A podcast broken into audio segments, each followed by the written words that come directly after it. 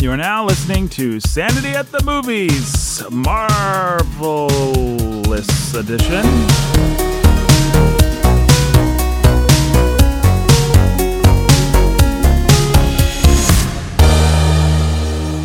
Hey, my name is Nathan Oberson. I'm your humble and obedient host. We've got Pastor Jacob Menzel over there. How you doing, Jake? I'm doing well. How are you, Nathan? I'm doing fantastic. We are here with a timely hot take yes, very timely. on the film of Spider-Man: Far From Home. Spider-Man: Far From Home. Let's get right into it, Far shall we? from the release date. Far from the yes, Spider-Man, far from anyone's interest. No, no, no. No, people are still caring about People that. care about this movie. People care about the the Marvel Cinematic Universe. We care And about most the Marvel of all, they Cinematic care about Universe. our take on it. and most of all, they care about. There's probably people that went and saw the movie just so they could Hear our thoughts, hear our thoughts on the film. Or and- people who have been waiting to hear our thoughts before they went to see the film. Yeah. Well, you're about to hear them starting now. Here we go. Spider Man Far From Home. Now, Jake, I dare say people have heard us talk about the Marvel verse, the Marvel verse, the MCU before about these films. I'm guessing if they listen to Sanity at the movies, it's probably because we talk about the Marvel Cinematic Universe Exactly. or Star Wars Yeah. or both. One of the two. Our, our bread and butter, Star That's right. Wars. Star And- Wars and superheroes. Yes, very creative and adventurous film goers. We and unique. and unique. yes.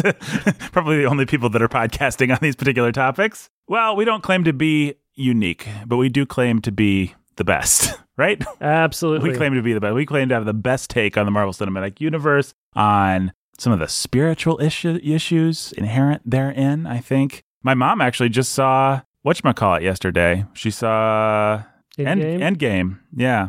oh, She liked it. She said she was happy that Captain America got, got to, to be with this girl. be with his girl. Yeah, I think a lot of people felt that way. Well, you know- my dad felt that way. My mom also, I love my mom, and she's fun to watch movies and stuff. She didn't remember who half the characters were. She may not have remembered some of our reasons for why why that was a bit of a sellout move at the end. Yeah, well, you know, and for my dad, my dad's dad is World War II Korea Mhm. generation. I mean, very. I mean, he was the guy that always worked two, three, four jobs and was always sacrificing for everybody else. And I thought, I think it was probably cathartic for my dad to think that it'd be nice for those guys to have something for themselves instead of Sure. And and in the moment, that's the thing about these Marvel movies. I think they really reward people with short attention spans. And I know, I know, I'm an elitist. I'm a snob. That's a snobby thing to say. But I really think if you're not tracking with everything they've done, the movies work a lot better. Actually, the individual films work a lot better because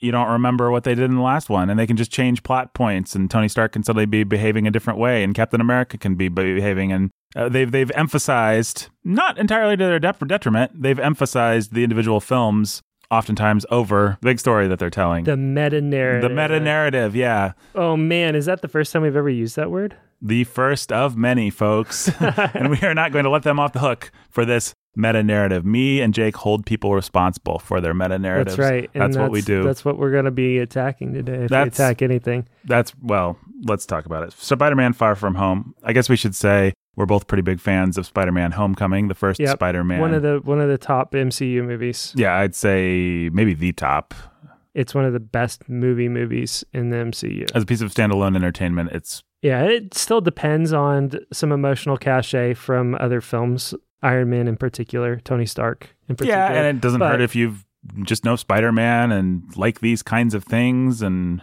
remember your Tobey Maguire movies and Uncle Ben and you know if you just have the general Spider-Man cachet, then you're gonna like it that much better. But it works pretty well as a standalone film. Got an absolutely charming performance from Tom Holland as Spider-Man, a nice villainous turn from Michael Keaton, and a plot that actually has a few twists and turns and a Mhm. fun little construction for of a screenplay Yep, and some good humor, yep. which is basically everything I just said is the Marvel formula, but that's one of the best exemplars of it, I'd say. Yep. I think the thing to compare Homecoming to with other MCU movies, you've got the Russo brother movies Mm-hmm. that have their own tone and feel. You've got Spider-Man Homecoming and then you've got the James Gunn and Yep. the Taika Waititi, basically the what happens in space. Yep. You're either going to have Cap and Tony stories or you have the early Jon Favreau stuff. Right. Outside of the like the big Avengers movies, the Joss Whedon or the the Russo stuff. Right. But just from like a total coherent movie that's also doesn't have gross humor or mean spirited, you know, grossness to it. Homecoming is about as complete and good a film as you could want in yep. the MCU. That is absolutely true. I, I would say probably the best filmmaker in the MCU is James Gunn in terms of his visual style, the way that he writes a screenplay. And uh, yeah, well, it's just his ability to tell a complete whole story. Right. He's not taking narrative shortcuts. He's just a good filmmaker, good storyteller. He's also a perverse man. And well, yeah, and that's why, like with a movie like Guardians of the Galaxy or Guardians of the Galaxy Two, especially like Guardian, I I would say that Guardians of the Galaxy Two is uh, the humor is gross, and the humor isn't there the way it was with the first. Yeah, it's a little hit movie. and miss on the jokes. But in terms of a complete emotionally cathartic, self-contained story, it's probably the best.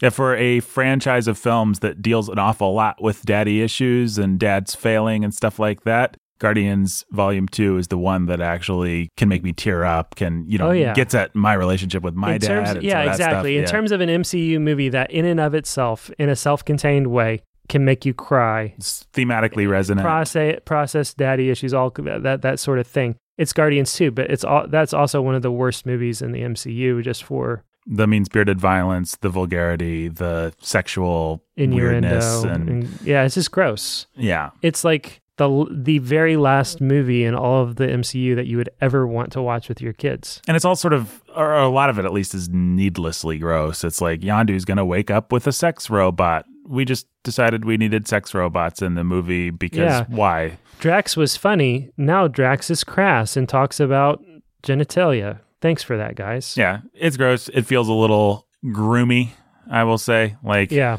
James Gunn is the kind of sicko that likes other people to be sickos and wants your kids to all be sickos. So, not necessarily recommending it, but in terms of craftsmanship, it's right up. It's there. right up there. I, I I don't know that anything really comes all close in, in terms of just being a complete movie to the Guardians movies, but maybe Avengers one, maybe Spider Man Homecoming. Iron Man, first Iron, Iron the first Iron Man. Although I would say the first Iron Man, as wonderful as it is, it's really just kind of a collection of performances and some fun improv, and it works. It's great. I'm not arguing against it. I'm just saying, is it does it do what a traditionally structured movie does? Eh. Winter Soldier. Winter Soldier would be another one. I might argue for Infinity War. Actually, I really like now that we kind of have the whole picture. I really like Infinity, Infinity War a lot better than better Endgame. Than... Now, Spider-Man: Far From Home this movie stars Tom Holland as Spider Man. He goes on an adventure. He, he goes with his classmates. The movie opens with a really cute, fun, funny little student made uh, tribute to Iron Man and uh, explanation of what is now called the blip.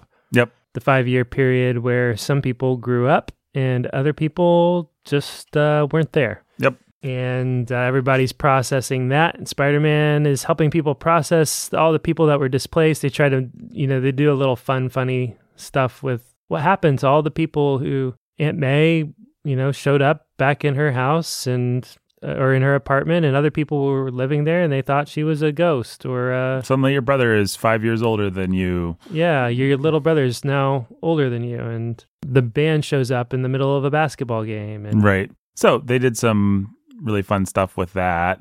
And then we move into the story of Spider-Man going, or no, not Spider-Man, Peter Parker going on vacation. Or it's important. It's important to say that because uh, one of the fun things to to notice about Spider-Man, what makes him so appealing, is that it's he's Peter Parker who wears the Spider-Man mask, right. as people are as, as opposed to Batman who wears a Bruce Wayne mask, yeah, or, or Superman, Superman, who, wears, wears a Clark, Clark Kent, Kent mask. Yeah. Right. No, he's he's Peter Parker in some. I mean, okay, is Tony Stark Iron Man or is Iron Man Tony Stark? Well, they're just one person. Right. Right. I am Iron Man is there is no other persona. I simply at the end of the day, it's the snarky billionaire genius that is the real hero, whether he's got his tech or not. Exactly.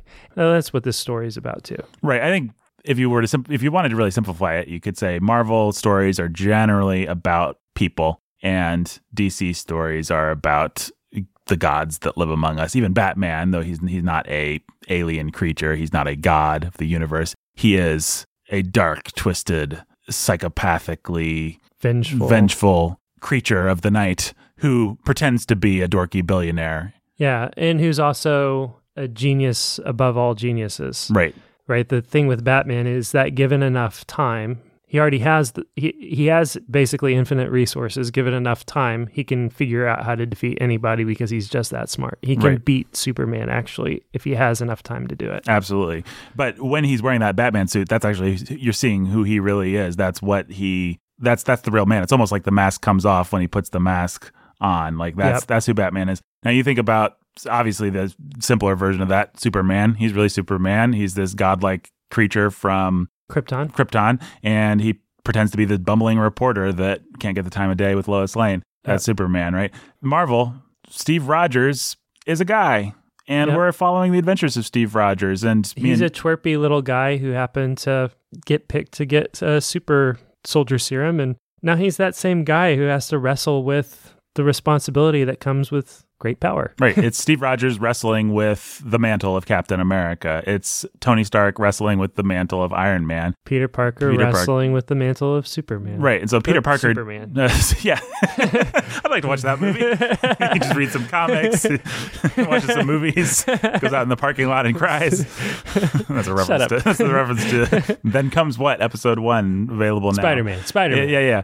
Uh, Peter Parker does not pretend to be a bumbling teen to, as a cover for his awesome Spider-Man stuff. He really is a bumbling teen, Trying to figure things out, who, but who also has had this weird thing happen to him. and all feels guilty about it and feels guilty about other things in his backstory that the MCU chose wisely, I think, not to explore.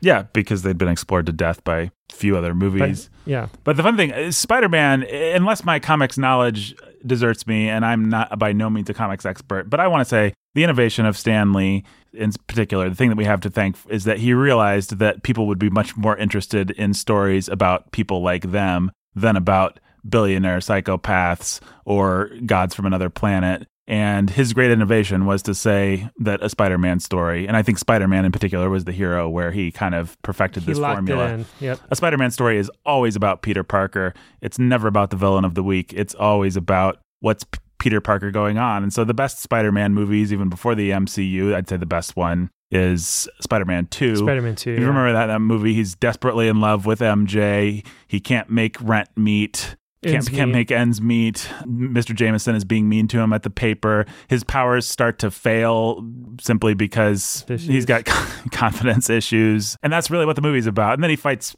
Dr. Octopus and all this stuff. I'd say same. And even that is like, here's this guy that he loves and respects who's being corrupted, and he's got to deal with that too. It's like, it's about Peter, and can Peter overcome these personal issues, even with the big villain who's going to destroy the, the world? like, yeah, but oftentimes he'll have a relationship with the villain. Yeah. The villain will be a father It's figure. always complicated. Norman Osborn Norm- is always a complicated father figure for Peter. Right. And Um, that's how Spider Man stories work, as opposed to I am Batman. As an essence, I represent something, and I am fighting the Joker, and he is the essence of chaos. And neither one of us is hardly a human being, but we both, it's like these. I'm sorry to keep saying the word gods. I mean it in the sense of like Greek gods. You know, we both represent these forces of nature. We are the the Yeah, it's- it- personification it's- of these it's like thematic Lo- Loki big things. versus, but not the MCU's Loki, but no, like Loki as trickster versus Thor as hero. yeah, as as cosmic types. Yeah, exactly. Uh, and, and, and that that that tap into this, you know, to maybe cosmic realities, but but don't hit nearly as close to home as the 16 year old boy who really likes this girl and who also feels like he needs to save the world and has guilt over this and daddy issues about that. uh, I guess that another way you could say it is that DC movies, DC stories are archetypal, and Marvel movies are what personal. They're Yeah. you know. Peter Parker's a specific character. He's not every teenager. He's a specific kind of teenager, one that we can all relate to, of course. And Yep. I'm not saying there aren't archetypal things and patterns and Jungian da da da in these movies, but Right. basically they tell down to earth story, relatable, human level stories. Yeah. And so, well, and we shouldn't. All of that was parenthetical to you saying Spider Man goes to wait, nope, Peter Parker goes yeah, to exactly. Well, it's and then, then you saying that's an important distinction to make. We should. I should also, by the way, say the other great Spider-Man movie. It's on net. Just hit Netflix. Oh, Spider Man into the Spider Verse. Spider-Man into the Spider-Verse. Maybe the greatest Spider-Man movie of all time. Yep. And that deals with what it's like for a lot of different types of people to be Spider Man. Yeah. Man, there's a lot to love about that movie. There's there's not a, a more sure win on Netflix right now for you and your and your family Yep. than to pop Spider-Man into the Spider-Verse if you haven't yet. I agree. I agree. It's so, almost perfect. yeah, it's pretty close. So, long story short, Peter Parker goes on a European vacation. He's super in love with MJ. He wants to ask her out. He wants to get her a trinket. And then what should happen? But mysterious elemental beings should start rampaging across European cities, and a man named Mysterio, played by Jake Gyllenhaal from another dimension, should appear to fight them. And Nick Fury should get involved, and all kinds of exciting stuff should happen. The exciting stuff, by and large, being the backdrop for a sweet little romance story of Peter wanting to woo MJ and have a good high school trip. Yeah. We'll get into spoilers in a second, but first of all, generally speaking, did you like Spider-Man: Homecoming? Or um, they, it, I understand it was cute for them to both have home in the title, but man, it's hard for me It to get this yeah. one's title stuck in my brain. Spider-Man: Far From Home. Uh, yeah, it was great. I had a lot of fun watching it. It was funny. I laughed. I cried. Um, had some really sweet moments and did a lot of things right. What a fun cast. What a It's a wonderful cast, charming cast. a lot of charm, a lot of sweetness, a lot of yeah. It was just a fun, fun movie, top to bottom, enjoyable movie. There's one thing that the MCU has done right, even in the worst of their movies, minus maybe Captain Marvel. There's Even- always something fun. Well, I just think And they, the I just think they know how to cast. smart, Yeah, yeah. the cast is always great. I mean, you can argue about like I don't think that they've ever really given Benedict Cumberbatch the right stuff to do yet with Doctor Strange, but Having him in the MCU was not by any stretch a bad move. no, it's smart. What they what they sh- what's that guy's name? The villain of Captain Marvel. Oh, You Jude know, Law. Yeah, Jude Law. I, I just wished I felt like he was wasted on that movie. I wish they had found a better thing for Jude Law. Jude Law is great. Well, that's the thing. I think is that a lot of times I'll feel like some of these actors are wasted, but it's almost always because they've cast them so well and they've got you know they've been willing to spend the money or whatever they needed to do to get But great the people. script or the or the opposing in the case of Captain Marvel, Brie Right. Larson is just a whiff. Yeah, but a interesting whiff actually. I mean, like you could still. I think I would still even defend it and say, okay, they thought they went for an actress. They didn't go for the biggest Hollywood name that they. Now she happens to be a really annoying person, and they gave her an annoying. I mean, we could complain about Captain Marvel all day. Well, I probably what was going through their minds is we need the the corresponding Chris Evans type. But the reality is Chris Evans is a terrible, annoying person Mhm. who worked in spite of himself. yeah, who worked in spite of himself and they've not been able to do that with Brie Larson. Right. But they're really good at casting. And even Captain Marvel, all the little supporting characters, like getting Ben Mendelsohn, director Krennic, to play that part and play a reverse good guy was fun. You know, they they they they, they have a they're they're smart. They're very Yeah. smart about that kind of stuff. And Absolutely. Homecoming's got a great cast. Whatever the guy is that plays his best friend Ned is hilarious. Uh, Yeah, Jake Zendaya, Zendaya, however you Z- say her name. Zendaya is great. She's got a lot of uh, what's the word? Just charisma. She's a she's a star. Charisma and charm. That's basically what they've got in that whole cast. hmm Like, if you want to think in just in terms of who brings real charisma and charm to the MCU, before Spider Man, Right. it was really just Tony Stark. There Yeah. was not, there was Robert Downey Jr. Not a lot of, Mark Ruffalo has his own little bit of charm. Sure. Scar- Rhodey. Scarjo, Scar- Scar- sure. Scarjo yeah. has her own kind of charm. Right. You know, some of the supporting cast. Well, when Chris Hemsworth has his own kind of charm but I in think his limited way. Robert Downey Jr. is not only charming, but he's one of those people that is so charming that he actually makes other people charming. And so I'd say people Yeah. like Gwyneth Paltrow or Jon Favreau, just by being in his gravitational orbit, Are that much more alive? yeah, anybody that's pop. riffing off of RD, RDJ, is, Yeah. and but they haven't had other bright shining lights like that. Yeah, uh, but when you come to the cast of Spider-Man, both Homecoming and Far From Home, the combination of Tom Holland and Zendaya, and we should have looked up his name, Ned. Ned, Yeah, probably nobody knows his name, and he's going to just be called Ned for the rest of his life. probably, but it's brilliant. Yeah. Uh, they they are all have their own charm and charisma. There is there is one cast that comes pretty close, which is the Guardians cast. The Guardians cast That is a yeah great cast. yeah, but see that's where you have to sort of I think, separate in your mind what happens in space and what happens Yeah. on Earth Absolutely. because they all have a different tone and tenor. It's, Yeah. They don't harmonize as neatly as No, I mean even your Tony Stark movies were just Tony Stark movies, and your Doctor Strange movie. I know he's got his. They've all got their sidekicks and hangers on and Yeah. supporting cast, but they don't. They don't all zip off of each other so brightly and uh, with as much fun as the Spider-Man cast. They're all. They're just really even. Their teachers are pretty funny. the teachers are smart. yeah. But this that's smart casting and smart writing Mm-hmm. just for comic relief and fun drama and Right. I don't know. I, I had teachers like those teachers, so Oh yeah. Those. They are. My. I mean they're not that they're not that far off. Yeah, they're not that big a caricature actually. No, I don't. Especially the guy that was in the first. Are they both? Is, were They're they both both- in the in Homecoming or? The the one is the Yeah. main teacher is for sure. He's in both of them, and he has that same sort of like Uh, he's the right level of doofus and not like my a- wife pretended to be blipped, and right. instead she ran off with a guy on a camping trip, Right. or whatever it was. no, he reminds me of a lot of teachers that I've had. Actually, he's it's just smart. Oh no, perfume allergies super serious. Let's screw this all up for everybody. Yep. it's my duty to protect you. Yeah, well, it was smart. You know, they could have gone a couple directions. They could have had like just the awful, overbearing authority figure, and I think that would have been annoying. Yeah. having kind of the I know you don't like this word, but the the stereotypical hipster, not quite good at being an authority figure kind of character was was was was sharp on their part. yeah. What else is there to say? I think I have some real problems with this movie, but they're all things that we should talk about in the spoiler section probably because I think they're mostly related to What happens? what happens. So is there anything else we want to say to people if they're just listening to they somehow they've Okay, here's what I would say. It's a fun movie. Yeah. It's an enjoyable movie. I sat there with the incandescent Meredith, my fiance. We both laughed. We both cried. She grabbed my arm in suspense or whatever multiple times. It taps into the horror genre in a way that lots of MCU movies don't. Mhm. Not that it, there's gore or anything like that, but just in terms of the way that the main villain of this piece ends up main villain of this piece. The main villain of this movie ends up working Right. and operating. hmm It is a lot of horror movie style. Some style stylistically this movie borrows quite a bit from the horror genre in a way that is kind of new Yeah. to the MCU.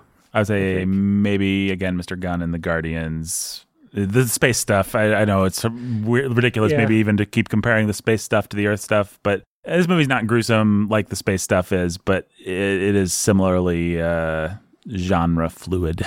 So he- here's one other thing, maybe big picture, to just sort of like in terms of like overarching plot that we can say that I don't think is too spoilery. hmm This movie is about Peter Parker dealing with the the demons of Tony Stark, Yeah. His own personal demons, and then those demons are externalized for him. hmm And can he deal with his own Tony Stark demons? Can he deal with real Tony Stark demons? But it's a very Tony Stark haunted movie from first to last, and that's where your cries will come. And Yeah, the big emotional payoff in the movie, I don't think it's too much of a spoiler to say, if you've seen dir- a preview, is directly related to that, and it's wonderful. yeah, That's that's if, where the movie's the most successful. I yeah. If you've seen a trailer, all the trailers have a scene in it where he's crying, Mhm. talking to Happy, and that's they That did that scene really well. is a real tearjerker. The incandescent Meredith cried quite a bit during that scene. She's the same woman that was probably kind of bored through most of Endgame, but it, re- it's really effective. Shall we talk spoilers? Let's do it. Spoilers, spoilers, spoilers. All right. This movie. Here's a question for you, Jake. Yeah, And I think people will already know what my answer is going to be, given the fact that I said it had some problems. Would you put this in? Would you say this is top tier, top shelf Marvel? No, I wouldn't. I was hoping and expecting it would be. I think, in terms of on a first watch, there are few Marvel movies that have as many laughs, cries, and payoffs. And so, just in terms of like a first watch, sheer enjoyment level, some people might well be tempted to put it up there, but I don't think it's as complete and as solid of a movie as Homecoming. And I think, you know, part of it, honestly, I know we're going to talk I was I agree with what you're going to say in a minute Right. about the big picture stuff that mm, are real setbacks for my ability to to really embrace it.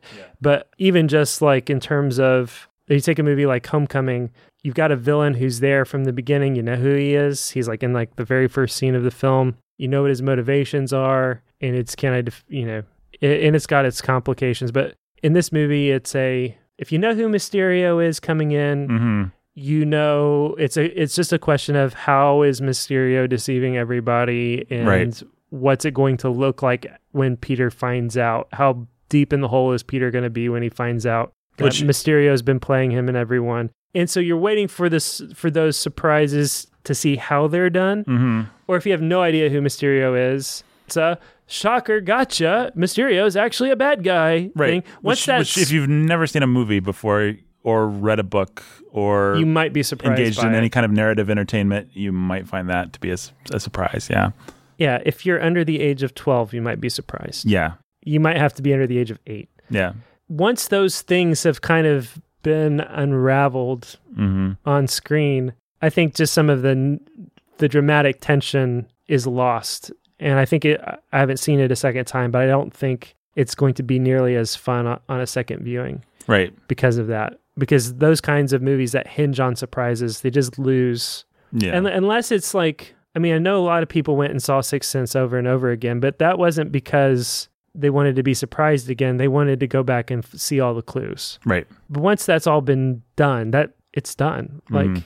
Sixth Sense all hangs on that. Right. Those kinds of movies, they hang on that turn. Once that turn's been exposed, all of the dramatic tension is gone because you know the answer. That's what the movie's about. Right. This movie's for the first two acts is actually just a, is actually about high school kids and high school drama, and that, I think that's pretty fun. Yeah. Most of that stuff's really successful, I would say. Yeah, well, one I think of the greatest successes of it is in these superhero movies. It always feels inevitable that you know the guy's gonna bite the bullet. He's gonna do the thing. He's gonna. He doesn't really have them uh, that much conflict. They don't even try to play with the idea that he's that conflicted about being the hero. This movie does a really good job of evoking that sense that you have as a teenager of the world's got its problems and those problems may be huge. But to me, I'm so in knots over this girl that the problems of this world feel smaller than that. Like, Yeah, I remember that specifically. This is going to sound awful, but I think if you're a teenager, you can probably uh,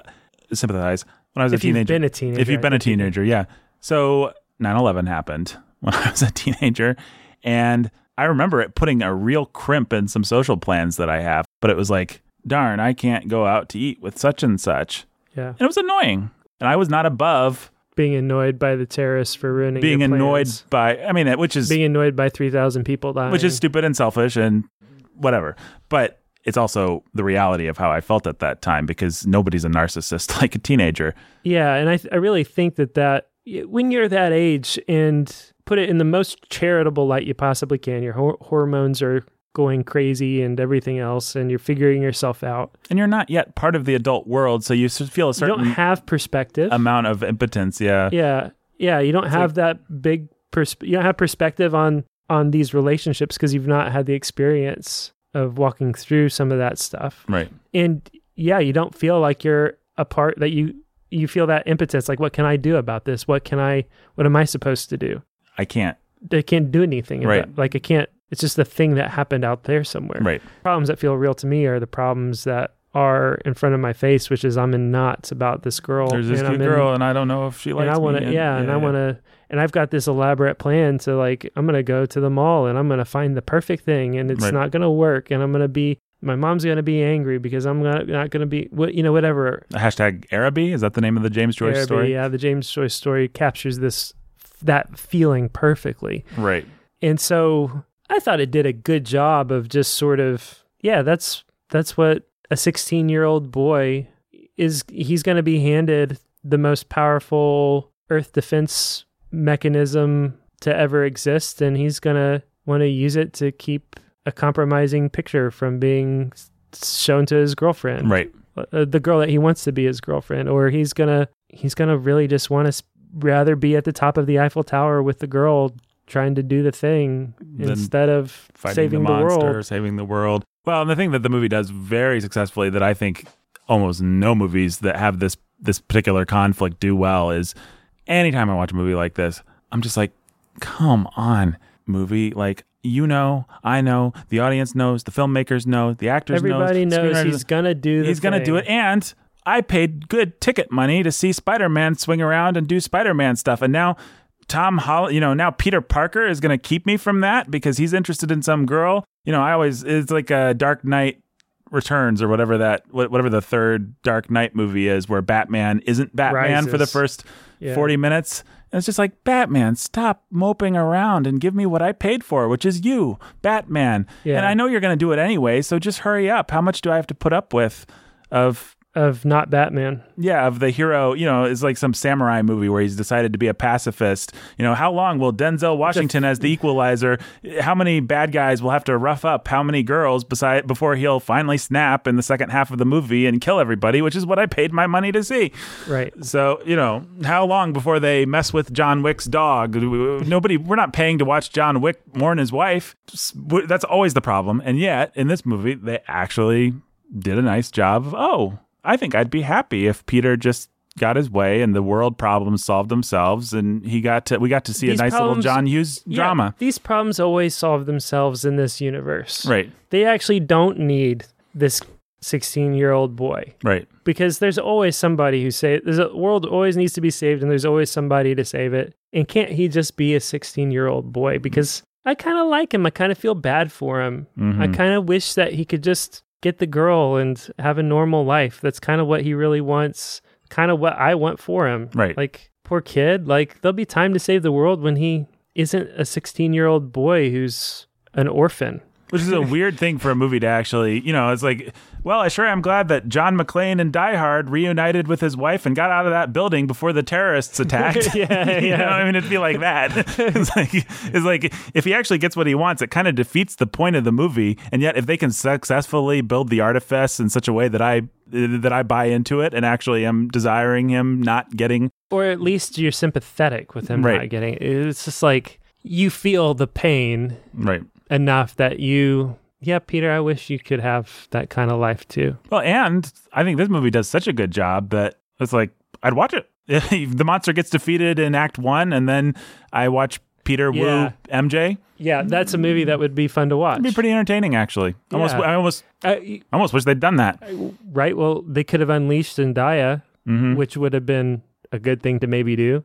Well, she's one of the problems. so one of my criticisms of this movie is uh, this, most of my criticisms hinge around the Gyllenhaal character and the ma- major plot stuff, which we'll talk about in a second. But in terms of the high school stuff and the John Hughes stuff, which is more or less successful, Zendaya is held back by a script that doesn't give her much of a character play to play besides the girl, which I thought was really weird, especially in the post-feminist Me Too blah blah blah era. Women are supposed to have three-dimensional characters to play and not just play the girl, but she really did just play the girl, and she has one she played character the girl. trait. She she's the girl who's not the typical girl. right, That's the one thing that's interesting about her is she's not the typical girl. which is fun as far as it goes. She's kind of dark and emo, and Peter thinks that's cool. Yeah, I mean, I think in the movie, a literal line of dialogue is "She's really dark." Yeah, I mean, and I think I think what I said the other day when we were talking about this is true. What does ring true about Peter being attracted to her, apart from knowing really much of anything about us knowing much of anything about her, is there are exactly two people in the whole high school cast Yeah. that wear masks. hmm Right? Flash doesn't wear a mask. Flash is a rich jerk. Ned is a is a big adorkable nerd. Lovable oaf, yeah. The lovable oaf. they they all play the they all are just who they are. Like and they they can't not be who they are. Ned can't not be Ned, and that's part of what's fun about Ned is Ned's gonna Ned. Right. Like Flash is gonna Flash. Peter's wearing a mask. He's got something that he's hiding, and MJ's wearing a mask Right. and so she has this element of mystery and that's what at least from a objective on paper psychological that's why they work as a couple or why they're attracted to each other Right. Well, the other thing that really works well on paper is the fact that in high school, don't have to know anything about a girl to she's cute crush on her. That's Yeah. right. Eh, well, and she's interesting. I mean, cute, Yeah. cute. Yes, guys are mm, animals and men are pigs and all that, and we are attracted to people because they're cute. But part of cute is also interesting she's Yeah, interesting. absolutely. She's she seems she's the smartest they're the two smartest kids in the room right. they're the two that have something to hide and she's kind of onto him But so that's conceptually fine, great ideas, all. Didn't quite work for me because we as an audience never get to know Zendaya very well. And it kept me back, I think, a little bit from investing in the romance because she really was, from for the purposes of me, the viewer, she really was just the basically the object of Peter's affection. And I never quite knew who she was or why. I will compare that to the original Spider-Man trilogy with what's his face? What is the name of the guy that plays Spider-Man? Tobey Maguire. Tobey Maguire and yeah. Kirsten Dunst. Kirsten Dunst plays a very two-dimensional girl next door, classic girl that we all pine over character. But they give you the scene where she comes out to take out the trash and there's yelling inside the house and right. And so she's, she's a crying. she's a and- cliche, she's a stereotype, but she's placed for me. I know how to feel about her. I know who she is basically. She's a type. She's not real well developed, but I know okay, this is the character and this is I'm basically get what she's all about and why Peter's what their romance is going to look like, what their Mhm. relationship is, how they connect. They're both such and such. Zendaya, we actually never find that out. I don't know whether she's a rich girl. I don't know whether she's maybe there's is there are there any clues in Homecoming? I don't think so. No, there's no clues. She is just the. We don't even know that she's MJ, Right. right? She's just like the sarcastic. this. Hey, why you? She's the one that notices when you're ogling the pretty rich girl. Well, that pretty rich girl in the first one is actually an interesting contrast because I, am not going to say she's a masterpiece of screenwriting, like she's the most well developed, awesome character, but I know where she comes from. I feel her story. She's the villain's daughter. It's sad. And I bought into that romance. Like I was ready for Peter to make it work with her, even Mhm. though she wasn't somebody from the comics. Zendaya, more charismatic actress, and carries a lot of the story on her back just through that. But they don't give me an emotional hook into who this character is. That's what I really think I needed was I don't need a three dimensional, fleshed out, perfectly written character necessarily, but I just needed a hook to sort of understand who are, who are we dealing with here and why. And I think maybe they were being too clever. I think maybe they didn't want to give me that because I mean, I don't know why they didn't. Maybe, but I, I don't actually. I don't think it was they were just being lazy. I think that they actually thought like, well, you've seen that a dozen times, a thousand times if you've grown up on John Hughes movies and stuff. You don't. You don't really need to know. and you've seen it in Spider-Man movies. Yeah, who cares? Fill it. Fill in the blanks for yourself. It's MJ. Come on. yeah. At And least- it's not. It's not the MJ that you. Oh, what's interesting about her is she's not the MJ that you know. Right. But I felt like they were almost kind of relying on me bringing some of the cachet or some of my understanding of the MJ I did know. And I actually wasn't prepared to do that because she felt different enough that I just didn't buy in. And it's kind of a minor complaint. Like the romance, all the beats, it's still cute. It works. It's funny. You'll laugh. You'll cry. But when they, spoiler alert, finally embrace at the end, it didn't quite have the kick that I wanted it to or expected it to. At a certain point, when all you, it's it's sort of like Ryan, what Rian Johnson did with Star Wars. Like all, if all MJ is is a deconstruction of MJ, this MJ doesn't like to go swinging through the city. Mm, You know, this MJ instead of being the the sweet, sincere girl next door, is the Yeah. sarcastic girl from wherever. right. Like instead of being a white girl with red hair, she's you know she's black or mixed or whatever Zendaya, Zendaya actually is. I don't know. yeah, it's a fantastic way of putting it because it's like, okay, I get what she's not, but Yeah, it's all about what she's not. what is she? I'm not sure. I mean, she's pretty and charismatic, Yeah. And charming in her way as a you know she has cute little little way of flipping her hair or cocking her head to the side or you know narrowing her her eyes at Peter. right. And she makes sarcastic throwaway comments. But even there, I'm not sure what the perspective of the movie is on those, on her little quippy, dark sense of humor. Am I supposed to think that that's charming? Am I supposed to think, oh, that's just a silly emo kid? Like, is it supposed to be a mix? Like, how did the Yeah. filmmakers feel about MJ saying that she preferred dead people and corpse, you know, like silly goth things that kids say? Yeah. She says a number of those. And I'm not sure whether the movie approves of that or not. Yeah. And I think it probably does because if it didn't, it would point it out probably. But it's just weird that they didn't do a little bit more, especially in, you know, today's day and age when women, blah, blah, blah. So that's MJ. That's, uh, if everything else worked in the movie, I think that's actually a pretty minor thing, which you'd think would be major, but it basically the char- the characters and the dynamics and the stuff is relatable and you'll you can kind of fill in the blanks with stuff from your own high school. It works. Yep. But what doesn't work for me is Ned and his girl was just saying. oh that was hilarious. really funny and fun. Yeah, funny, fun, unexpected, cute, fun. Really successful. Uh, okay. The movie has. How do we get in talking about this? It has. Well, okay. So It Jake, has daddy issues. it's got daddy issues. Yeah, that's probably the simplest way of putting it. So the Marvel Cinematic Universe continues to be ambivalent at best, hateful at worst towards dads. so if you think about it from a just like a basic objective, okay, we're gonna tell the Spider-Man the next Spider-Man story after and it's the first story after Endgame. The idea of okay, let's have a movie where Peter deals with the demons of Tony Stark. Yeah, that's a great idea. The ghost of Tony Stark. He's haunted by the ghost of Tony Stark, the demons of Tony Stark. Right. That's a great idea. Let's what would be a smart way to do that? Let's have actual externalized Tony Stark demons Right. that he has to battle as he's dealing with his internal demons. Let's have him deal with them externally. Oh, and that also is has really great echoes to the kind of thing that Tony's arc has often been about, which is he lived this life that was horrible as an arms dealer and whatever else, who was a selfish, narcissistic, whatever. And every step along the way, he created these these demons who are coming back to haunt him. Well, and, And even he's his, put- his- the legacy of his father as kind of the Walt Disney of warmongers, and him having to rise above that or decide how to deal with that, decide what was good about his dad, what was bad about his dad, what was good about what he what, what's good about himself Right. and what needs to die in himself and he- as he's processing all of that he's dealing with these people that he or his dad or whoever else his company has burned I'll tell you who else had to deal with that was Peter Quill in Guardians of Galaxy 2, where his dad ended up being a rather controversial figure, and his other dad ended up being a rather controversial but but more positive figure. I'll tell you who else had to deal with that was Black Panther, who discovered that the king what's T'Chaka? What's what's T'Chaka T- is it T'Chaka? I actually get that T'Chaka right? actually killed his brother Killed his brother and was morally And- ambiguous and, and swept it under the table well, and and- the whole legacy of how his dad has, had run the kingdom and how the previous fathers had run the kingdom he had to- before him. yeah he had to process that right I'll tell you who else had to deal with that.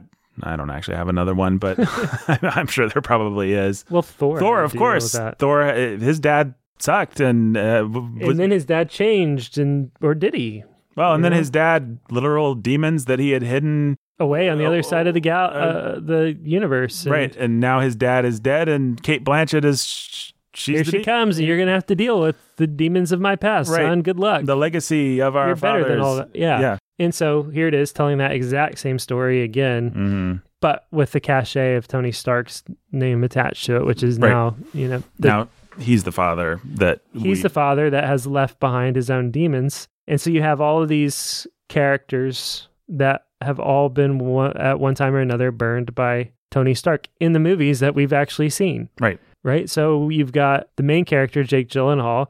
Eh, he he showed up in Civil, Civil, War. Yeah, he Civil developed War. the the. Uh, he developed the technology that Tony Stark renamed Barf. mhm, He resented that, you know, and that was like just a gimmick at the start of that movie. right.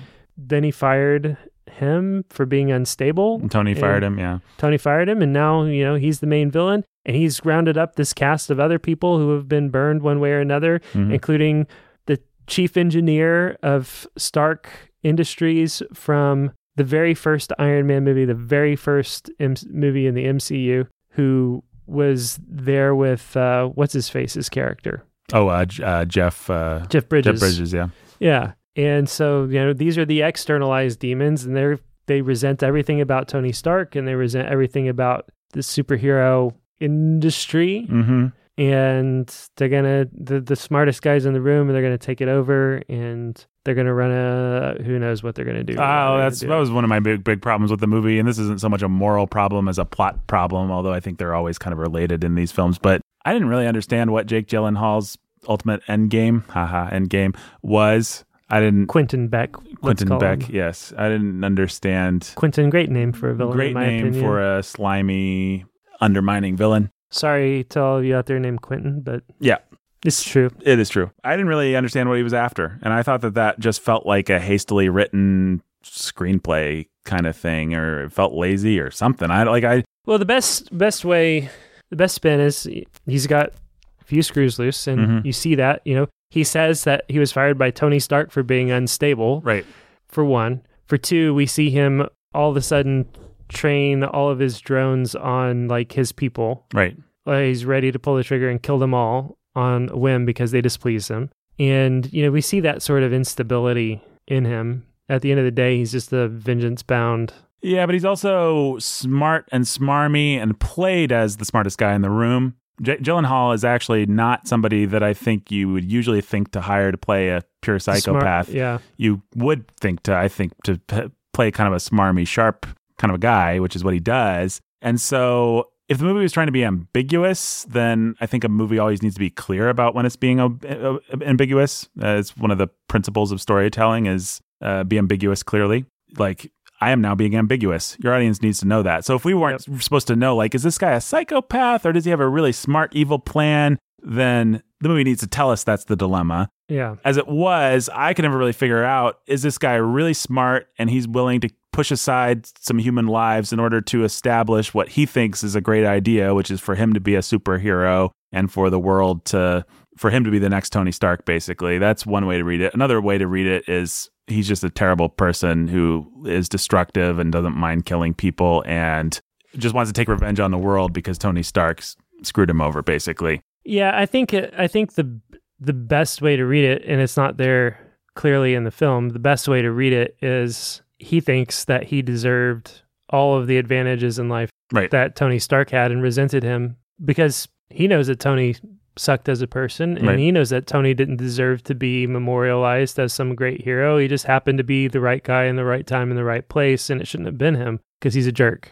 Right. And so just pure jealousy and pure anger and bitterness. Uh, but then I don't know, it, he's just not a very consistent character in the way he's written. He's oftentimes pretty smart, but then he'll make these dumb mistakes like when he psychotically finally quote unquote kills Peter and does it in a very non-definitive way not gonna find not gonna establish the body. Yeah the guy the character as he'd been played up to that point seemed smarter than that. Yeah and actually that was another problem with this screenplay. You, you never want a screenplay where the audience is really just clearly ahead of you and you never want a screenplay well it's not so much that the audience can't be ahead of the filmmaker actually. What you don't want is for them to feel like they're ahead of the characters so if Peter is anticipating the same things that we're anticipating and reacting as quickly as he can and reacting as quickly as we think we'd react, that's one thing. But if Peter, who's supposed to be smart and is supposed to be the audience surrogate, is asked to do things that are a little dumber than what Peter would do, and, and a little dumber than what I, than what I might do or you might do, mm-hmm. I think that's a problem. And this movie has that and it's unfortunate because he basically he trusts in Jake Gyllenhaal's character. He gives him the Tony Stark tech that Tony has willed only to Peter. And I just didn't buy it. I saw what they were going for. I got the idea. The idea was what that that he did that he wanted someone to give it to. Yeah, and he wanted he was ready to trust the next He just wanted the next father figure to be that stand-in. He didn't want the responsibility. He just wanted to be a kid who was in love with a girl on a summer trip with his cl- high school classmates and he wanted he wanted to believe the lie. Right. And that is what how they wrote it and they in what they tried to communicate. Gyllenhaal says over and over again, people believe what they want to believe. People believe what you tell them to believe. Right. And but it was almost a, ta- a uh, case of they told us instead of uh, showed us. Almost like now I am friends with you, Jake Gyllenhaal. Now I really respect you. Yes, Peter, you do respect me. We kind of had scenes. Obviously, they weren't that dumb, but yeah. scenes where they said these things to each other. Well, you know, and some of it was honestly set up I mean, he was not stupid. Peter, you mean, or Gyllenhaal? Gyllenhaal, uh, Quentin Beck was not stupid. It, Nick Fury was bumbling. Right. At every point, he stepped in with the, you know, the right suave, compassionate, fatherly right thing. And you are dealing with an orphan, right, who has lost his uncle and has lost his now third father figure mm-hmm. in Tony Stark. And here's, you know, a great big aching hole there. Yeah, they just didn't quite make me feel. Here, here's an idea. Let me let me pitch a, a way to patch up this screenplay. Obviously, it's always you should you should really should criticize the movie they made, not the movie they could have made. But I'm going to go ahead and criticize the movie they could have made, or at least pitch a movie they could have made. Let's say a Ferris wheel is a, the monster's rampaging. A Ferris wheel is about to fall on Zendaya and a bunch of cute kids, and Quentin Beck whoosh rescues her now we as an audience and Peter as a character, we have this emotional and this visual symbol of how trustworthy and awesome Quentin Beck is and how much we like him and how our hearts go out to him and how fatherly he seems. They literally did that. Did they do that? They literally had the scene where Ned and his girlfriend were on the Ferris wheel and Peter couldn't save them and Yeah, I guess they Quentin did. Beck swept in, I guess you're right. stopped what he was doing, fighting the monster on the other front, and swept in and protected Peter and his friends on the Ferris wheel while fending off the monster all at once. Well, am I crazy? Okay, great. They and they, they, they literally did what you just movie pitched. one, Nathan zero. but why didn't I feel it? Why did, I didn't even remember that? I, I don't know. I, I I don't think that they really sold that moment Yeah, just sell it. as as well as they could have, for sure. Like I think of the moment where uh, Ben Affleck is running through Gotham as it falls up to pieces in Yeah. in Superman, and you suddenly feel like, oh, Here's a father. here's like a patriarch, here's a father figure yeah. who's like, and and they do the, the most cheesy audience jerking thing of having a adorable little moppet of a girl and some rubble's about to fall on her, and he runs through the smoke and grabs her. He's the guy that is, and really was like we're gonna play with 9/11 imagery. right. Here, here, here's the firefighter. Here are the heroes in the city when everything's coming down. Here's the one guy who's running into the smoke and the chaos. right. He's gonna save the little girl. Like everything about that was as like you could say it was as ham-fisted, as over the top, as sentimental as you could want it to be. But that's why it worked. Yeah. Well, and we didn't have the equivalent moment with uh, Mysterio, even though he, I guess he did. Re- you're right. He rescued Ned, but I guess maybe it's because Ned's just kind of goofy enough that I never really felt all that. Like, come on, they're not going to kill Ned. I don't know. I don't know. They're not gonna kill MJ either. They're not going to call. They might. Well, with MJ, at least it's like this is a vastly important They're not gonna kill Zendaya no, yet. not yet. I don't know. I just um it didn't quite work for me. I did not buy that Peter would be prepared to just completely trust and love this man who he'd spent a total of maybe less than 10 minutes of screen time and not that much more movie time with. Well, the other the other thing that you can give here is that Nick Fury trusts no one, and Nick Mhm. Fury trusts Quentin Beck, and that would make it easier for. That would make it easier I think if Peter had an established relationship with Nick Fury and Peter knew that Nick Fury like I don't feel much of a connection between Peter and Nick Fury, so I'm not sure that that mattered as much just in emotional terms, even though, again, conceptually, that makes sense and helps with the plot point. Mm-hmm. But Well, they did a lot of things like that to help conceptually with the plot point. Even the Tony's message to Peter could be read two different ways. right, Was another thing that they did. They designed that on purpose so that there could be one more. Maybe he trusted me not with Edith, but to choose who. right. Which makes sense. I, I don't know. It just felt like a little bit more elbow grease there. And there was just a number of other moments in the movie. There was Zendaya's character, which we've talked about. There were plot points like the fact that when Peter gets the glasses back, it doesn't. They're just ready to reactivate for him, which Yeah. felt which felt cheap. That Like, did feel This cheap. should be a huge third act problem that you have to solve: is how to get these glasses, Control of them back. control of them back. Now that you've seeded it, huge plot point that you seeded it should be a huge plot point that you get it back. So there's just a lot. There, uh, Jake Gyllenhaal killing Spider-Man and then not checking for a body and making it easy for Spider-Man to recover and come back. Uh, having the line be, "Shall I execute something something protocols?" Mhm. Yes, execute them all. Right. It's like it's just is like what's the how do we frame this in such a way that Quentin Beck can take a snippet of it and make it look terrible Right. like that's just that's bad writing Well, so but movies have plot po- problems. They have bad writing. I think the reason I'm harping on this, the reason that it struck me, and the reason I wanted to talk about it is because I don't think it bodes well for Marvel. This movie basically works, and it doesn't just basically works. It really works. It's a fun movie. it's a good movie It's a good movie. I recommend it. But what works about it at the end of the day is the fact that they have this really charismatic group of people and they basically stay out of the way. But what they haven't done is actually and they have a really good action choreography team yes, they do. The action's good. the third act so the third act is basically all marvelly action and Mhm. it's it's good action for marvel yeah, I think if you're tired of the whole zippy CGI stuff, this is some of the better zippy CGI stuff we've Now, seen in a while. you you may you may just get tired of it watching it because Mhm. you may just be like, you know, what was actually cool was the John Hughesy, you know, our char- our beloved characters interacting with each other. Now we just have to see a bunch of Yeah, I mean, I did a little bit, CGI but I'm, action. I'm a grumpy old man. I think most people will probably enjoy just it. Just enjoy it. Yeah. But the reason that I want to kind of harp on these plot points is because, like, like, for example, Dark Knight Rises has plot problems. And it's like, who cares? Batman somehow got from the hole back to the city. Doesn't really matter. We're wrapping the story up. There's not going to be any more Batman movies.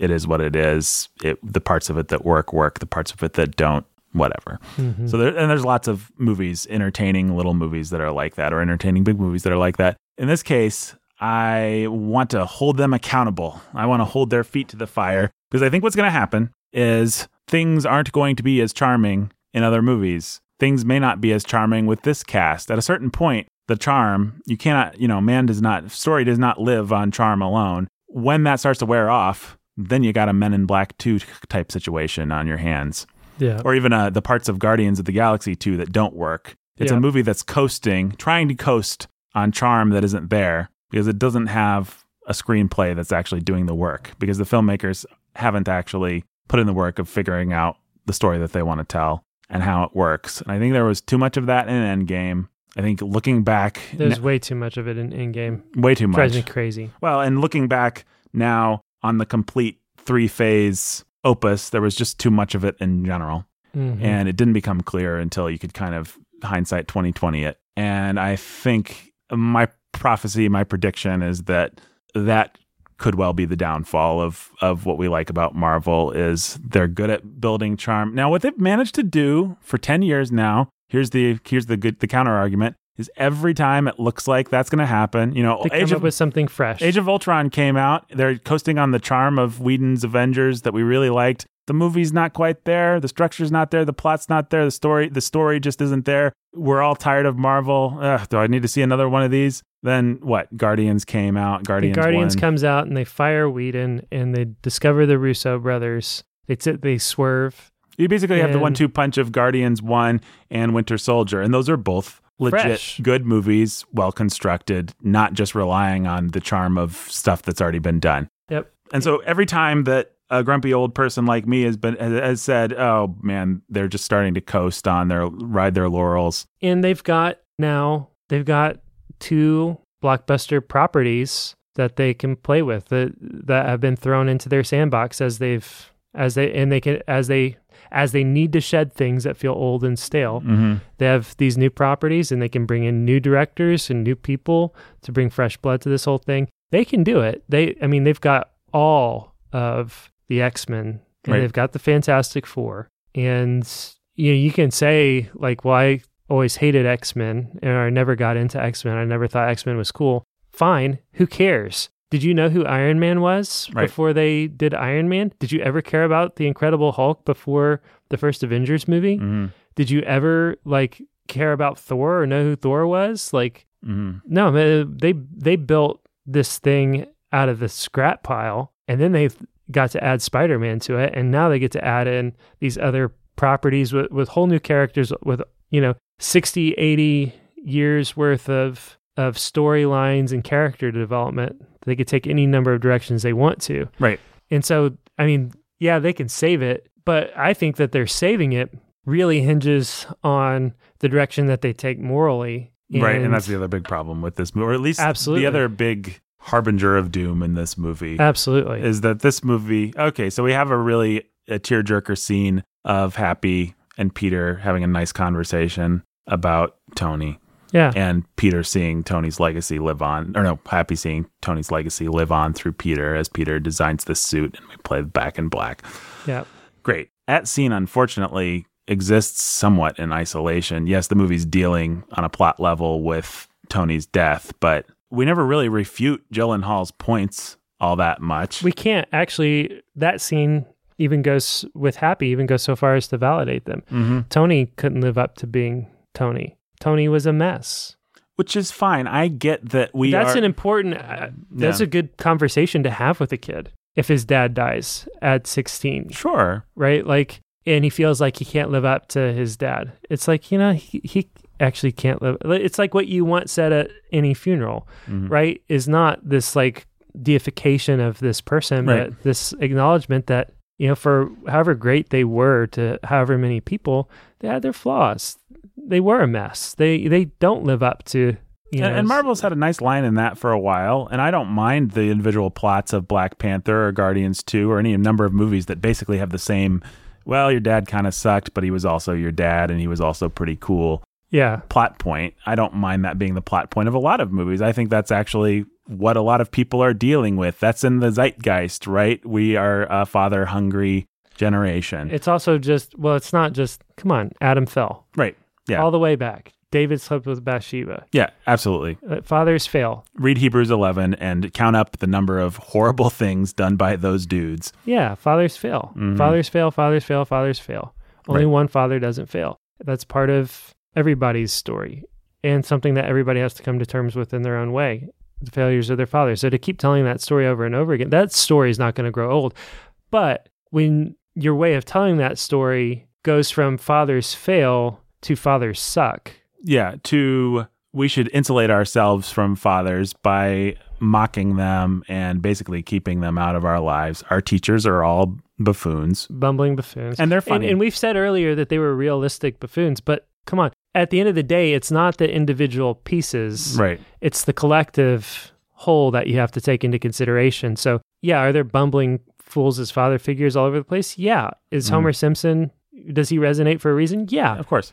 But when every TV dad is a bumbling fool, Mhm. and when every father figure in a movie is a bumbling fool, Right. And this movie's got the best father figure in this movie is happy, and he's an idiot. and he's a bumbling idiot. He's got less dignity. He's been losing dignity with every movie that he's been in since the original Iron Man. And I get that. When you have a character whose trait is anything, if his trait is smarminess, there's a tendency to try and top yourself. And so a smarmy character tends to become more smarmy as a series, as a TV show, as a movie goes. A buffoonish character, you look at Homer Simpson in the first couple seasons of The Simpsons, and he's actually kind of a plausible good dad. He got stupider and more psychotic as time went on because they kept topping themselves. And so that happens. I get that. I, I get the tendency for Happy to become more slapstick and more the butt of the joke. But man, he really only has one scene in this movie where he's given any Got some dignity. gravity. And other than that, he's just basically in the way. Or the guy who's hitting on Aunt May. Yeah, or gross or stupid or lame. And then you have Tony Stark, whose legacy is questionable at best and whose Well, demons. you, you know what? His legacy is this whole group of, in this movie, his legacy is this whole group of angry, bitter people who are going to destroy the world Right. or take it over or whatever it is they're going to do. And it feels like the narrative, the, the meta narrative that they're drawing on is not the story of a good father who's imperfect, who's sinful, you know, David. The meta narrative that they seem to be drawing on is the narrative of the liberal left of George Washington actually owned slaves and we should take the mural down. Yep. General Lee was, well, again, he owned slaves. you know, Christopher Columbus brought genocide to the Native Americans. Actually, everybody that you've been taught was a great father was stupid and left behind destruction in their wake. Yeah, and so in in some way, you know, this really does continue. It, it affirms what what we said about Endgame. Yeah, I want to say if this was just a one off, we actually wouldn't be as concerned. No, but this is the like this is the postscript, right? Mhm. To the to all of phase 3. And and we don't we don't often we don't comment on this sort of thing in movies a lot because, you know, in a one-off whatever, but I mean, man, does it establish the reality that yeah, we're moving into yeah, Peter can't become a father like Tony was a father. Right. Peter's got to do something different and something new. He's going to leave behind just as many demons, and it's going to be just as bad, and it's going to be it's all yin and yang sort sort of Right. sorts of things. You put this with Endgame, and so Endgame taught you that Captain America needs to be selfish and put his own Yep. issues first. Thor is a drunken bum loser who cedes his kingdom because he's actually not worthy to be a king. All of our saviors and Christ figures are people like Captain Marvel Yep. and the women. And uh, Scarlett Johansson's going to die for us. She's not going to let Hawkeye, even if he wants to. Yep. So you she's have- she's going to be the blood sacrifice at the center of the movie. The one hero of that movie, the one great father figure who dies for it's us the all last great father figure of the Marvel. of the whole MCU, and that's kind of what they said. Yep, that's what this movie says is yep, he was the last great father figure of this Marvel cinematic universe and also kind of sucked. He sucked. Yeah.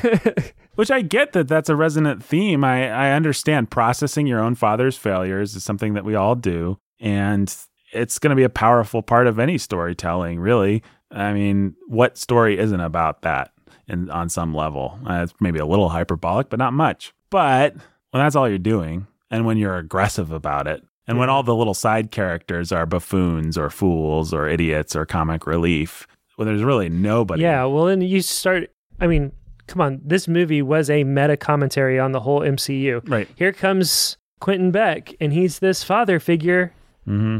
That is going to swoop in, and he's sort of, you know, it, it's just, a, it's like, let's have a meta commentary on the father figure as a superhero and all of our superhero fatigue and our cynicism.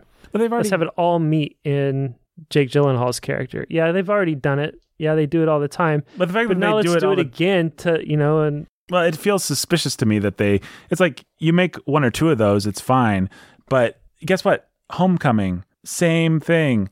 Guess what? The you know in Homecoming, the people on the ground, as represented by Michael Keaton's character, were hurt and they didn't get to profit from this. And Stark Industries came in and screwed them over. And Tony Yep. Stark is complicated and morally ambiguous. He's also somebody who, in that movie, can rise above it and uh, be a good father, discipline Peter. Even in doing that, he says, oh, I remind myself of my dad. You know, Yeah. Tony Tony's commenting on his own yep, frailty as a father. Yep. But Tony does it. Although the lesson is that Tony was just waiting for Peter. It's the same dumb lesson we get in every movie, which is, you know, what your dad really wants you to do is disobey and be prove more. that you're Your dad really wants you to go to the dance and show off your moves, even though he was telling you not to dance the whole time. He'll show up and he'll clap and you'll prove yourself. It's like, it's, Yeah. it's just the same formula, which is hashtag Kevin Bacon. hashtag Kevin Bacon has some truth in it. You know, I mean, Yeah. I, I put it in the worst way possible. I think we could recast it as a son has to differentiate, a son has to grow, a yeah, father it, wants those- to. it is realistic. It is like I'll tell the real the first realistic story of that that came to my mind. My favorite IU basketball player of all time, Victor Oladipo. Second or uh, first generation American. His parents came here from Africa, doctors. Mhm. wanted him to be a doctor. His dad refused to support his career in basketball, refused to support him coming to IU to play on basketball scholarship, refused to go to any of his games, any of them. Never went to any of his games. He went to the NBA, was drafted second overall, is an all star. And I think finally in the last year or two, his dad came to the first game and Right. is proud of his son finally. Right. You know, like at least that's the story that ESPN likes to tell Right. because it's you know that kind of thing. The point being, that is a thing that happens. Right. But I'll tell you what else happens is sons disobey their fathers and then they die or everything goes poorly for them. Exactly. That's a one. Those those stories are often the one in a million type of stories. Yeah, Like, more often, the people that love their fathers, that obey their fathers, are the happy, healthy people that build societies and are awesome.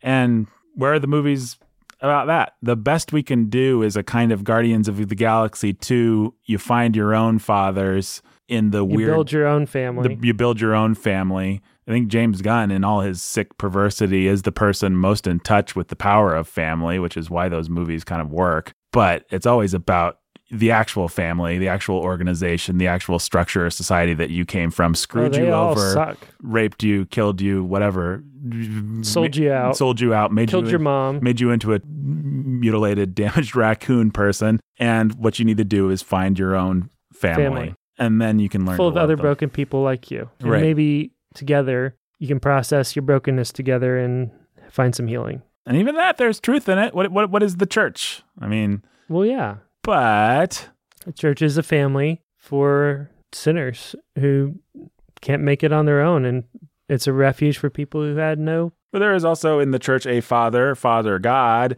who you may not choose to reject. And And when you do, it will never go well for you. right, and the reality is there are fathers in your lives who you may not choose to reject or disobey. And there are Yeah. points in your life where you have fathers or authority figures that you may not. And even when to- it seems to go well for you, Mm. when you reject your father and your father's God, and then you go off and you make a million dollars and feel like you're being successful, there will be a day of reckoning that comes for you. Right.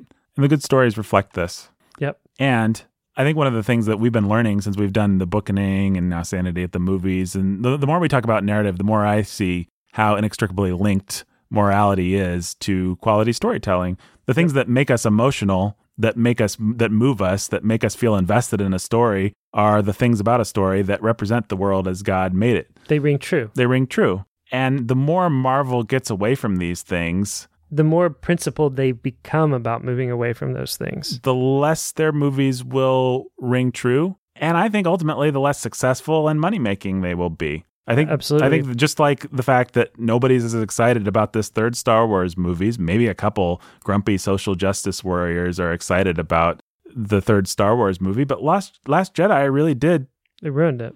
it it lost a lot of credibility and not just for misogynists on the internet that hated Rey and hated Haldo and but just for people that like good stories that movie didn't work and maybe they didn't know why maybe they didn't think about why but a lot of it was the moral content of the way that Rian Johnson and Kathleen Kennedy look at the world Yep. and it just simply doesn't make you feel things and you go to stories because you want to feel things and when people are lying to you you may not know that it's a lie but what you will know is what you will notice is that your heart your subconscious your your jungian uh, unconscious whatever you don't you don't feel the right things Yeah. What you might feel is validated in your sin mm-hmm. or in your rebellion against God. Right. But what you don't feel is this is real. This Right. is true.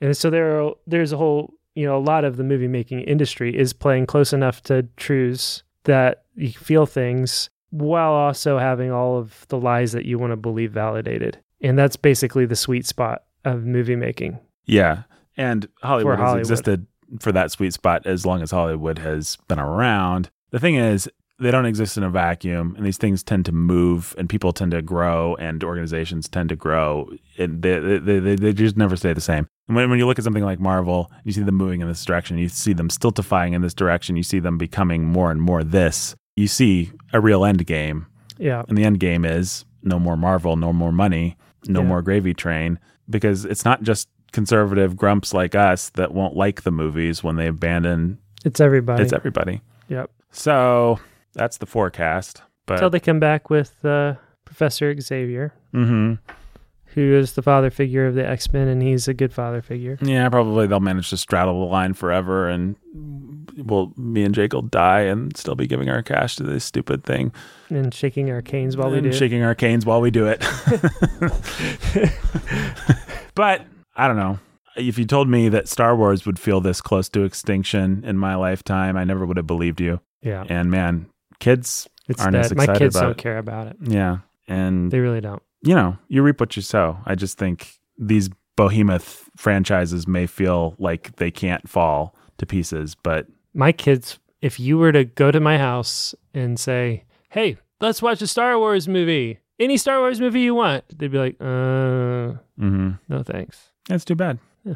And this has been your bi-weekly. Is that every other week? Is that Yeah. bi-weekly? This has been your bi-weekly depressing forecast of the end of all civilization, also known as Sanity at the Movies. Jake, would you recommend Spider-Man Far From Home? Yeah, Yeah, me too.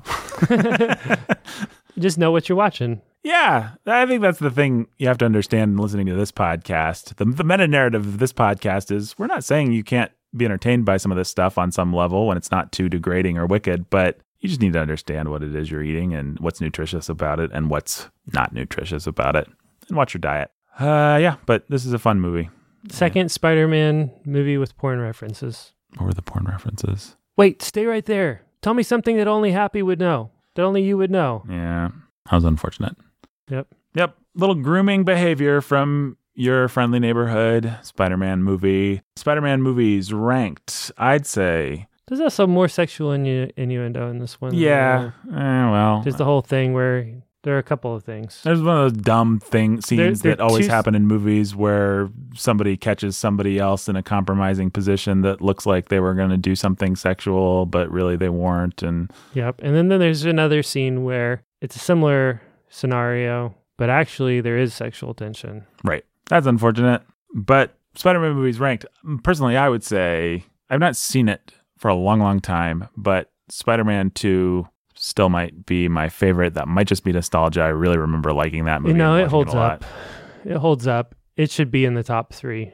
I would put Spider Man 2, Homecoming, and Spider Verse in the top three. Those would absolutely be the top three. And I think Yeah. the way that I would rank them personally would be uh, neck and neck between Spider Man 2 and Homecoming, and then Spider Verse for me a little bit behind. I'm guessing most people would do something like Spider Verse Homecoming, Spider Man 2. I, I think that's what I would do, but uh, recency bias and all that you know, Yeah. should be taken into account. a little bit of recency bias, but also I think there's some things that Spider Verse does that other that people like more than me, and those people are not wrong. It's just uh, there's some things about that movie that aren't quite my cup of tea, but it's a good movie. And then let's see, I'd say after that, Far From Home, maybe next. Yeah, might be number four in the Spider Man, not Yeah. number four in the Marvel by any stretch, but in the Spider Man.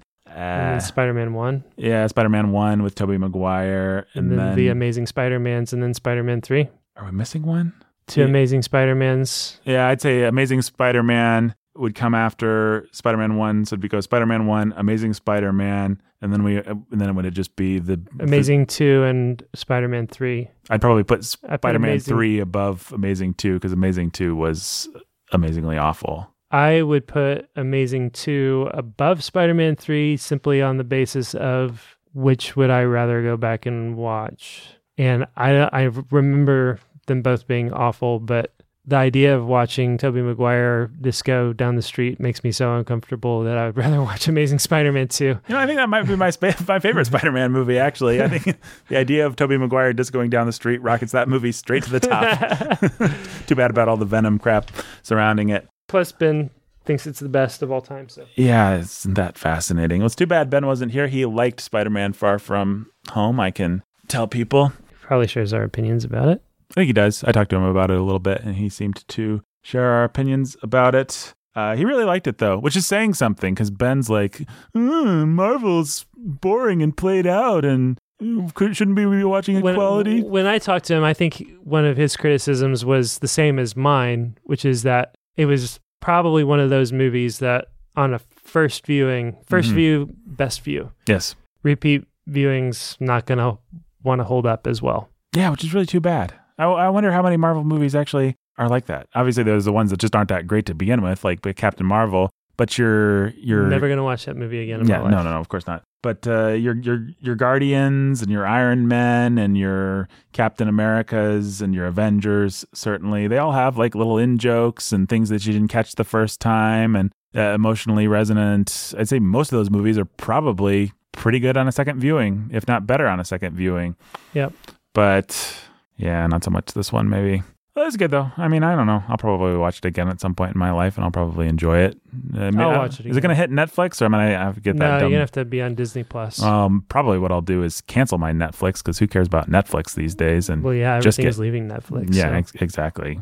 Yeah, you have fourteen thousand streaming services. If you want to watch Friends, you got to go to the the Friends service, and Well, if you want to watch Friends, you got to go you to have to HBO, go to HBO Max, which, is different than HBO Now, which is different than HBO Go. What's going to happen. and they're all in the 12 to I think max is $16 but it doesn't have you'd think it's the mo- more expensive service so it would just include all of the content Right. from now and It's go also but no, called it. Max, which makes it sound like it should include the maximum amount of content. it's just max because it it may actually quantity wise be the maximum amount of content because it's going to have like all the Fresh Prince and all of the friends and all of the like back catalog of stuff hmm but now if you want that like if you're going to watch you know some of the hbo garbage Right. you're gonna need HBO now. You're gonna watch HBO Go. That's when you can like I think stream what is live on the channel. I don't I don't remember exactly the di- distinctions, but it's different content parsed out over three different channels and all in the twelve to sixteen or eighteen dollar range. Here's my prediction. I hadn't thought about this before, but nobody is going to, uh, short of really, really rich people, are going to be able to pay for all these services, which means that some of them need to rise to the top. So it would seem to me if they were smart, like or they're going to go to aggregators. People are going to people are going to come in like the cable companies Mhm. and be like, look, we will buy yeah, that's we'll what. we'll buy a thousand subscriptions from we'll buy ten thousand subscriptions from you for this cut rate price, and then it's on us to sell them, and then they'll p- put their packages together. They'll basically get cable packages except for Yay, streaming cable services. packages. Exciting times ahead. that's that's that's what's going to happen. Yeah, that's depressing. And so you'll be able to subscribe individually to HBO Now or, you know, use like the Sling package or whatever, you know, Mm. will be in place of Sling. Yeah, Amazon Prime has been ham-fistedly trying to move this direction in a, the most dumb, terrible, visually unappealing way for years now.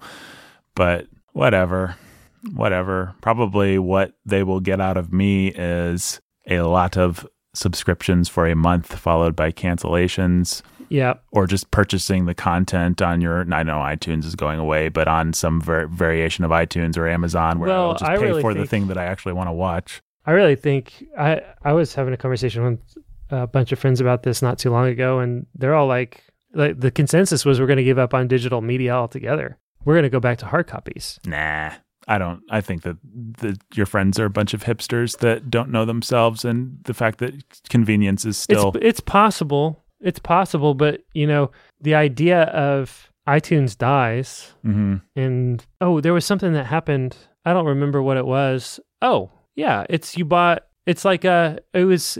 Uh, you see this thing happen actually in uh, the video gaming world, hmm where you buy a game and then uh, you buy it digitally, hmm and then they don't service the upgrades, Right. and then suddenly this game that you purchased you can't use anymore. Whereas if you simply had the hard copy, you could use it. Yeah, I think the horrors of that will not outweigh the convenience of Just having not owning hard copy. I mean, once you've once you've gotten rid of your CDs and gone to or your records and gone to basically using Spotify, you're never going back. And it doesn't matter how much Spotify screws you around and is terrible. That idea is just too convenient. It's just too convenient. And well, I mean, let's be honest. I will search on Apple TV for movies that I have up on the shelf on Blu-ray before I get up off my butt on the couch, go over, get the Blu-ray, put the Blu-ray in, and start fire up the Blu-ray Oh. player and run the Blu-ray player. I, I- I've I've wasted money before, and not I think consciously saying I don't want to go upstairs and get dig out the Blu-ray, but just forgetting that Blu-ray is even a thing and